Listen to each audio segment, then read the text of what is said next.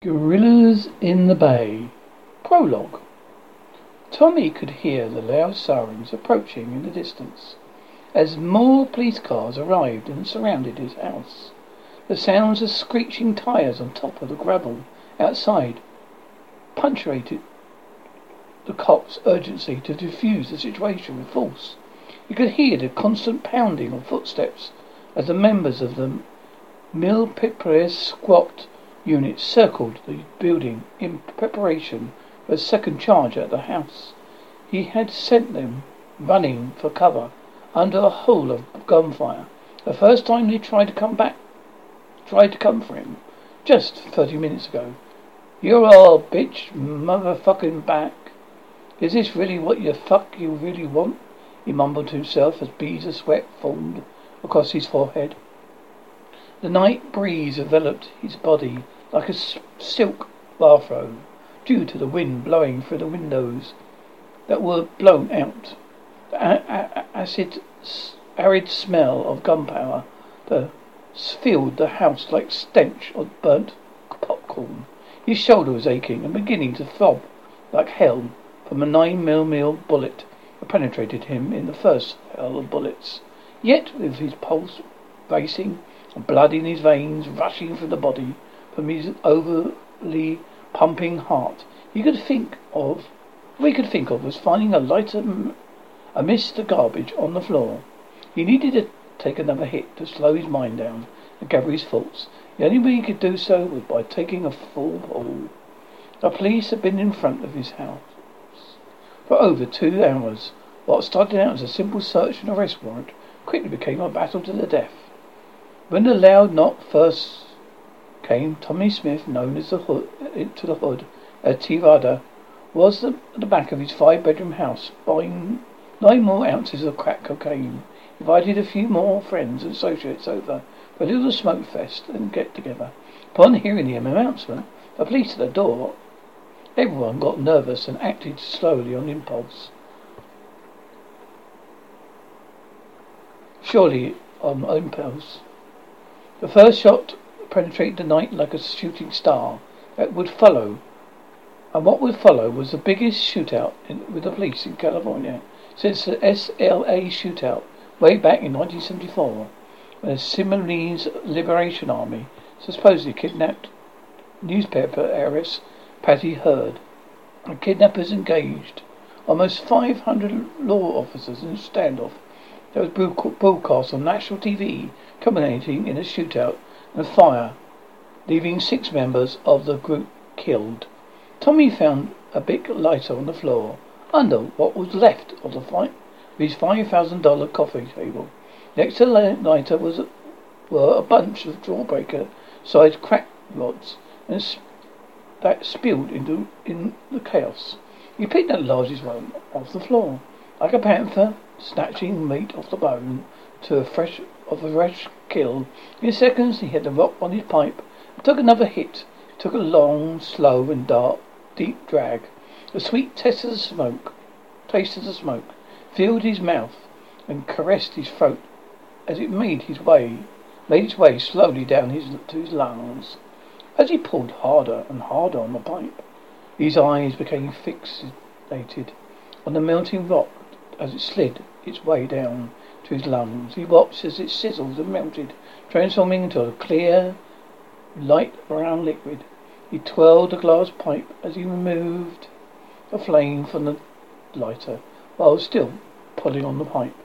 When his lungs could no longer allow him to pour any more smoke out of the pipe, he moved the pipe with his crusty, burnt lips and hungrily inhaled all the smoke into his body, like it was a breath of fresh air. He held his breath as long as he could do, could to keep the potent smoke in his lungs until they ached. He sat down on the couch, tilted his head towards the sky, and exhaled the smoke in a long stream of exhalated bliss. Instantly he became light-headed. His senses were heightened. The tips of his fingers felt as if they were surging with pure power. His entire body surged with power, like he was shot up with pure adrenaline. It was obvious right then to all that was all that was going on around him. It was as if he had as if at that moment He didn't have a care in the world. Tommy lifted the pipe back to his lip to take another pull. Just then, the ringtone in his phone phone went off. He ignored the phone and took another hit. This time, the hit he took was bigger than the one before. Finally, he exhaled the smoke and answered his phone. Who's this? This Riz? We're on our way, me nigger. Just hold the motherfucker off for a few more minutes. Nigger mod on the way. Jason Voorhees, his long-time friend and brother, yelled in the phone. V, my nigger, you gotta get stick to the plan. Divided his response responded. Fuck that shit, nigger. You didn't turn that bitch into the okay? Corral, Flores shot back. Divided smiled at the metaphor. Flores used. The nigger was always using metaphors. T. Ryder had so many emotions flowing through his body, at the point that tears fell down his eyes. Look, V, I love you. Cause you know, you, my nigger, I only know I'm nothing to the, to the a boss, but blood. We knew this day was coming. I've been fucking up for, for too long, but that's why I've been getting you ready to take over and run the family. As the tears flowed freely, he continued, Nigger, we built this empire on blood, sweat, and tears. My nigger, I can't sit here and let you, what we built up go up in smoke, flames, behind my stupidity. T. Rider held the pipe outside down as he talked, allowing the residue to run into the brillo with the pipe. Cooled down. V. I fucked up when I started smoking this shit. Isn't shit I can do about it. But now, but ride it out. But you, my nigger, you can. Why do you think I chose you instead of guns to take over? I know you can take this motherfucker where I wanted to take it in the beginning. You won't be able to sh- do shit as long as you're working with emotions. Remember, nigger, show no love, cause love will get you killed. This is Memphis, the Memphis Police Station Department. Thomas Smith Thomas Smith, we are giving you one last chance to surrender and come out of the house with your hands up. There's no need for there to be any more bloodshed today. Come out with your hands in the air. We're giving you five minutes. After that, we're coming in full force and bringing you out. But he could hear the voice of the police captain Volvo through the cell phone. Right, we're, go, we're getting off at the exit now, nigger. I'm almost there. Red House's cut short, cut off by Ryder before he could finish his declaration of loyalty to death. V held on for, the, for a minute because T. Ryder spoke before he dropped the phone his lap and reached his pocket for Bluetooth. He put on the Bluetooth and connected it before continuing to talk. He reached down and picked up another solid from the floor. Instead, and packed his pipe with it. This time he didn't pull on it slowly. Instead, he pulled hard and deep Almost as if he was trying to suck the entire flame from the pipe into his lungs. The smoke burnt his lungs. But to him it was a good burn. His eyes, ears popped, so he blew out the smoke, and sweat instantly began to form on his forehead to, as his heart rate accelerated. Phil Hayes could hear T. Ryder's inhale knew he was what he was doing. At the thought of this, his, uh, his brother being in the house with the police outside in full force, moments away from taking his life, made tears swell up in his own eyes. Emotions were too much for him to control. Tears escaped from his eyes. He made no attempt to wipe these tears away. Ryder, the tears choked onto the phone. I'm good, for V. Look, I ain't got much time left to listen up to me. Listen good, my nigger.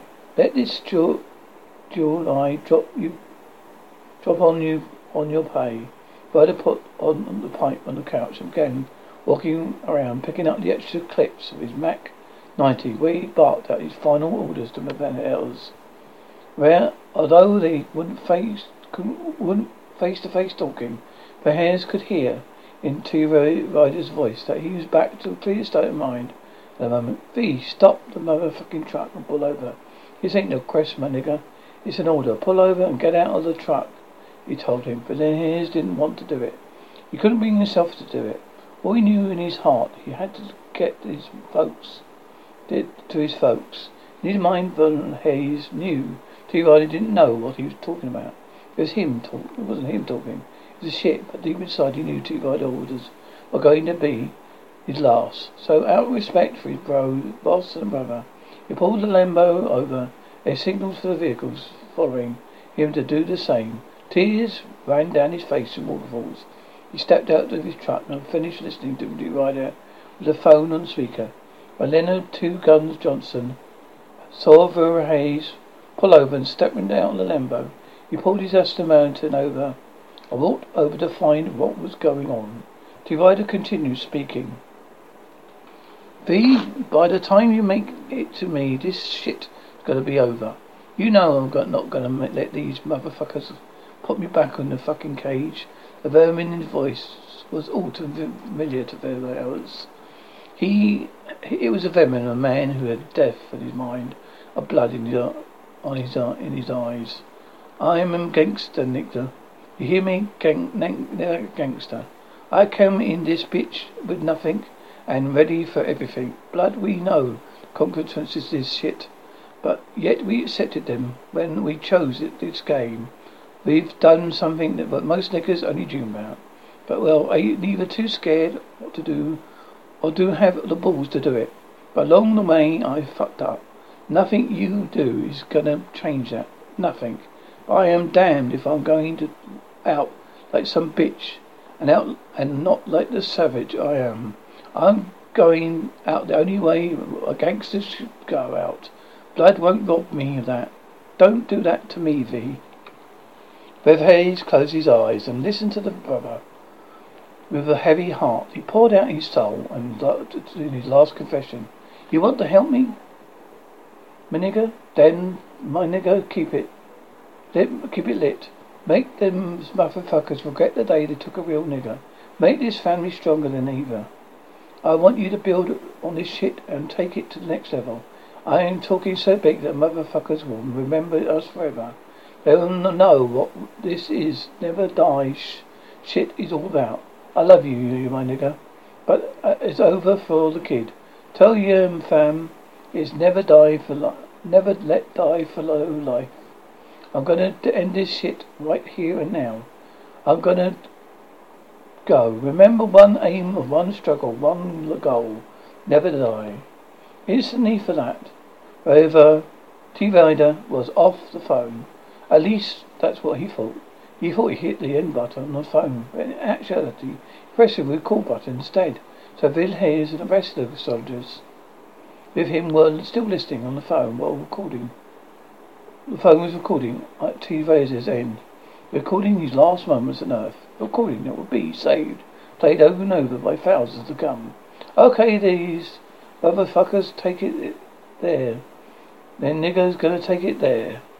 T-Body would be heard mumbling to himself while he reloaded the chop, chopper.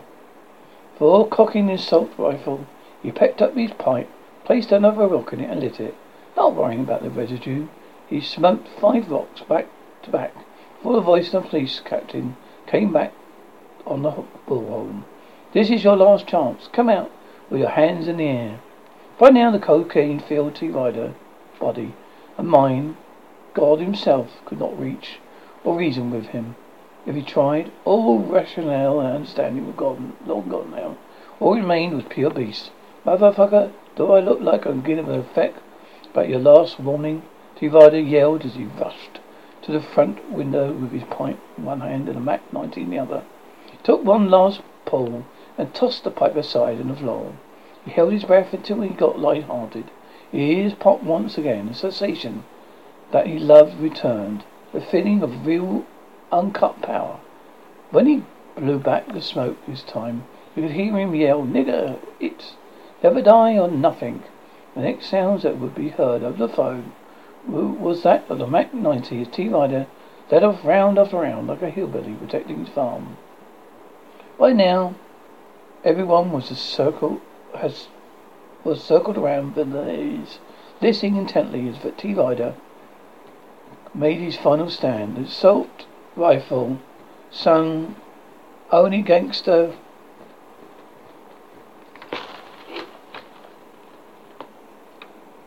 the The rifle sung only gangster could understand and love.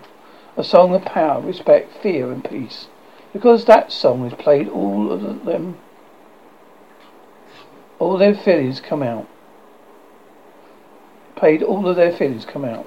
G.Y. stood in the middle of the front door, holding the chopper like Al Pacino did in Scarface.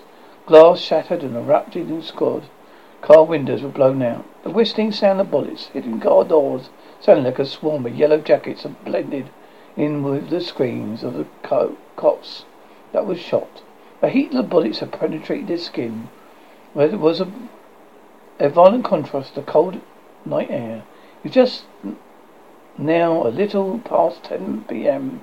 and the wind came off the Cavalesis mountains, was just blowing in. Come on, fuck, brothers, T-Rider yelled as he continued squeezing the bullet, bullet trigger. Flame found the muzzle, flash and illuminated light.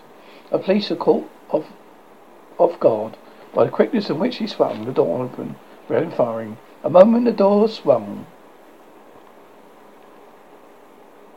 Blurb.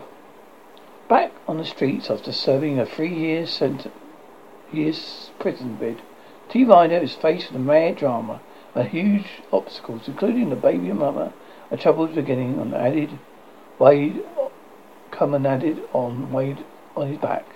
The future doesn't look promising until he takes on the streets to do what he does best. Let lay sucker down. But what price is criminal propensity game?